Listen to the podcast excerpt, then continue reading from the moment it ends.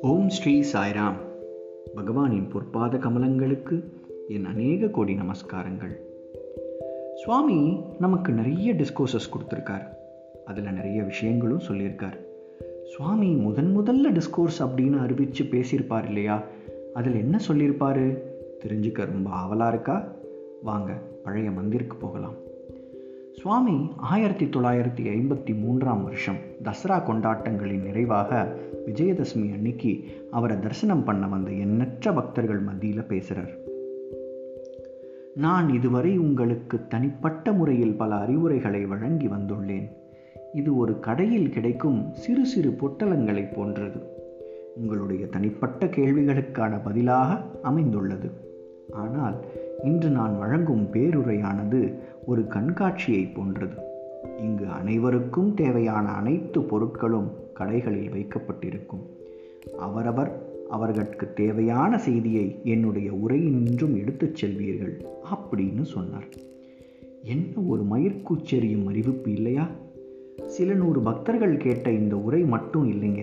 அதுக்கப்புறம் ஆயிரக்கணக்கில் லட்சக்கணக்கில் இன்றளவும் கோடிக்கணக்கில் கேட்டாலும் அனைவருக்கும் ஒரு செய்தியாவது கிடைச்சிடுது இல்லையா? சரி இந்த உரையில் சுவாமி என்ன சொல்லியிருக்கார் அப்படின்னு பார்க்கலாம். உங்கள் எல்லாருக்கும் நல்லா தெரியும் சுவாமி பாடின முதல் பாடல் மானச பஜரே குருச்சரணம் இதில் மானச பஜரே மனதில் வழிபடு அப்படிங்கிற விஷயத்தை தான் சுவாமி நமக்கு இந்த உரையில் விளக்குறார். வழிபாடு செய்கிறதுக்கு முக்கியமான தேவை என்ன? நம்பிக்கை. இறைவன் மேலே அசையாத நம்பிக்கை. உதாரணமாக கிருஷ்ணர் அர்ஜுனன் இடையே நடந்த ஒரு சின்ன உரையாடலை நாம் பார்க்கலாம். ஒரு முறை கிருஷ்ணனும் அர்ஜுனனும் ஒரு திறந்த பாதையில் ஒன்றா போயிட்டு இருந்தாங்க. வானத்தில் ஒரு பறவையை பார்த்து கிருஷ்ணர் கேட்டார் அர்ஜுனா அது புறாவா? அப்படின்னு. அர்ஜுனனும் உடனே ஆம் கிருஷ்ணா அது ஒரு புறா தான் அப்படின்னு சொன்னார். கிருஷ்ணன் மறுபடி அர்ஜுனன்ட்ட இல்லை இல்லை இது கழுகு மாதிரி இருக்கே அப்படின்னு சொல்லவும் அர்ஜுனனும் ஆமாம் கிருஷ்ணா அது கழுகு தான் அப்படின்னு சொன்னார். அட அர்ஜுனா இல்லை இதை பார்த்தா ஒரு காகத்தை போல தான் இருக்குது அப்படின்னு திரும்பவும் சொல்கிறார் கிருஷ்ணர். அதை கேட்ட அர்ஜுனனும் ஆமாம் கிருஷ்ணா என்னை மன்னிச்சிடு. இது சந்தேகத்துக்கே இடம் இல்லை. இது காக்கா தான் அப்படின்னு சொல்கிறார் அதுக்கு கிருஷ்ணர் சிரிச்சிட்டு நீ என்ன நான் என்ன சொன்னாலும் ஆமாசாமி போடுற? உனக்குன்னு எதுவும் யோசனையே கிடையாதா? அப்படின்னு கேட்குறாரு அதுக்கு அர்ஜுனன் சொல்கிறான் உன்னோட வார்த்தைகள் என்னோட கண்களின் அத்தாட்சியை விட கனமானவை. நீ அதை ஒரு புறான்னோ கழுகுன்னோ காக்கானோ ஏன் வேற எதுவாக வேணா சொல்லு. நீ என்ன சொல்கிறியோ அதுதான் எனக்கு சத்தியம் அப்படின்னு. இது தாங்க பக்தி இது தாங்க நம்பிக்கை. இறைவன் பக்தனை விட அவனது பக்தியையே மிகவும் விரும்புகிறான்னு சுவாமி சொல்கிறார் மழை எல்லாத்துக்கும் பொதுவாக ஒரே மாதிரி தான் பெய்யுது. ஆனால் மண்ணோட தரத்துக்கு ஏத்தாப்புல அதோட சுவை மாறுது இல்லையா? அதே போல தான் இறைவனோட வார்த்தைகளும் வரங்களும். அவரோட அருள் மழை ஒரே மாதிரி தான் இருக்குது அதை வாங்கிக்கிற மனிதர்களோட குணங்களை பொறுத்து அந்த அருள் மாறுபடுது. வலிகள் எல்லாருக்கும் இருக்குது அதை நாம் எப்படி எதிர்கொள்கிறோங்கிறதுல தான் நமக்கும் மற்றவங்களுக்கும் வேறுபாடு அமையுது. சுவாமி மனிதர்களில் நான்கு வகை அப்படின்னு சொல்கிறார் முதல் வகை இறந்தவர்கள் அல்லது பிணம். தாம் மட்டுமே இவ்வுலகில் இருப்பதாகவும் தம்மாலே சுயமாக இயங்குவதாகவும் தம்முடைய வழிகாட்டுதலிலேதான் இயங்குவதாகவும் நினைக்கும் தற்பெருமை கொண்டவர்கள் இவ்வகையை சார்ந்தவர்கள் அப்படின்னு சொல்கிறார் ரெண்டாவது வகை நோயாளிகள் அதாவது கஷ்டம் நேரும்போது மாத்திரம் இறைவனை அழைப்பவர்கள். மூன்றாவது வகை மந்தமானவர்கள் இறைவனே ஆதாரம் என்று அறிந்திருந்தும் அந்த நினைவு ஜாஸ்தியாக இருக்கும்போது மட்டும் சுவாமி காரியத்தை பார்ப்பவர்கள். கடைசியாக ஆரோக்கியமானவர்கள். இறைவன் மீது நிலையான நம்பிக்கை கொண்டு அவரது படைப்பின் சக்தியை உணர்ந்து இன்பத்திலும் துன்பத்திலும் ஒரே மன சமநிலையில் வாழ்பவர்கள் தான் ஆரோக்கியமானவர்கள். சுவாமி நம்மளை இன்பம் துன்பம் ரெண்டையும் ஒரே மாதிரி பாவிக்கணும்னு சொல்கிறார் ஏன்? கோடையில் இருந்தால் குளிர்காலமும் உண்டு.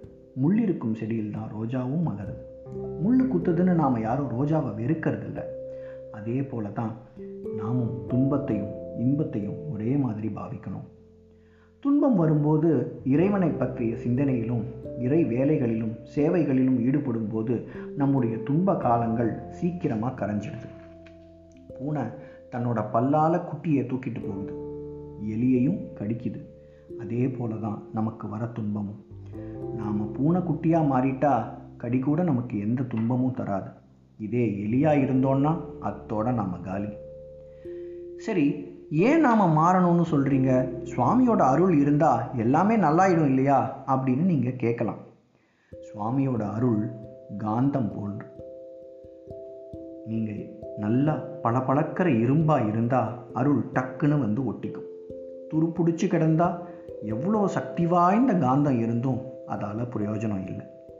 சுவாமி அந்த பளபளப்பாடைய தான் நாம் எப்பவும் நாமஸ்மரணை பண்ணணும்னு சொல்கிறார் சரி இவ்வளோ விஷயம் சொன்னீங்க.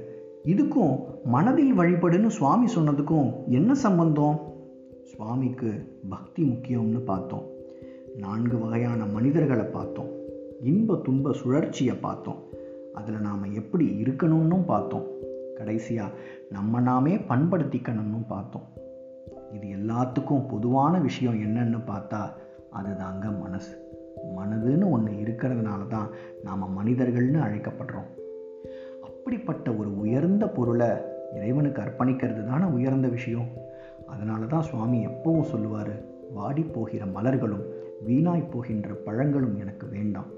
உண்மையான உனது மனது மட்டும் போதும் அப்படின்னு சொல்கிறார் தூய்மையான மனதை பண்படுத்தி இறைவன் நாமத்தை உறக்கப் பாடுவோம் சம்சார சாகரத்தினின்றும் நம்மை கரையேற்ற வல்ல இறைவனின் பாதங்களை வலிய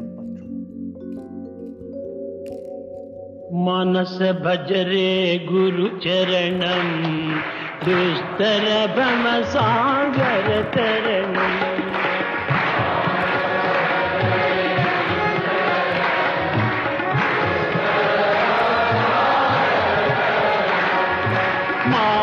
சபஜரே குரு சரணம் துத்தரபவ சாகர தரணம்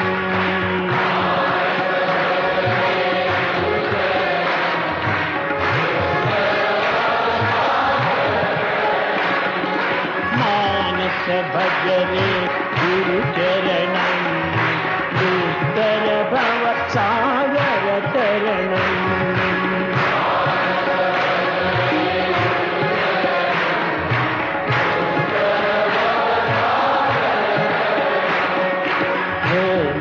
शिवाय। ओम नमः शिवाय। ओम नमः शिवाय। शिवाय नमः।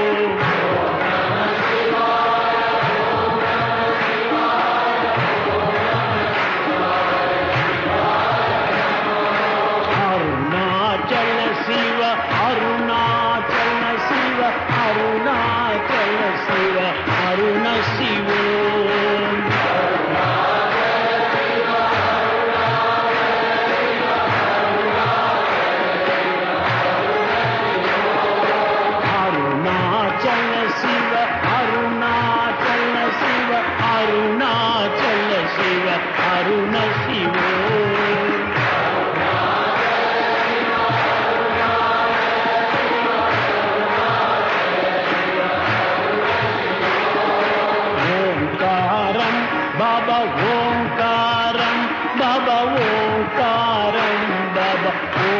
莫忘。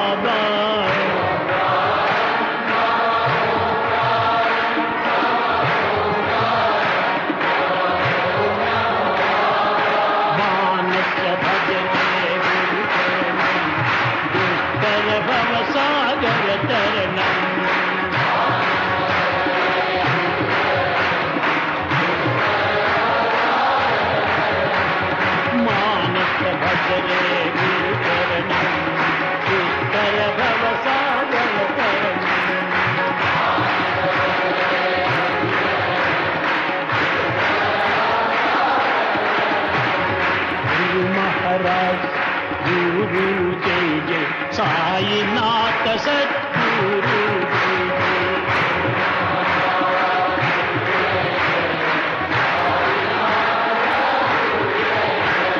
गुरु महाराज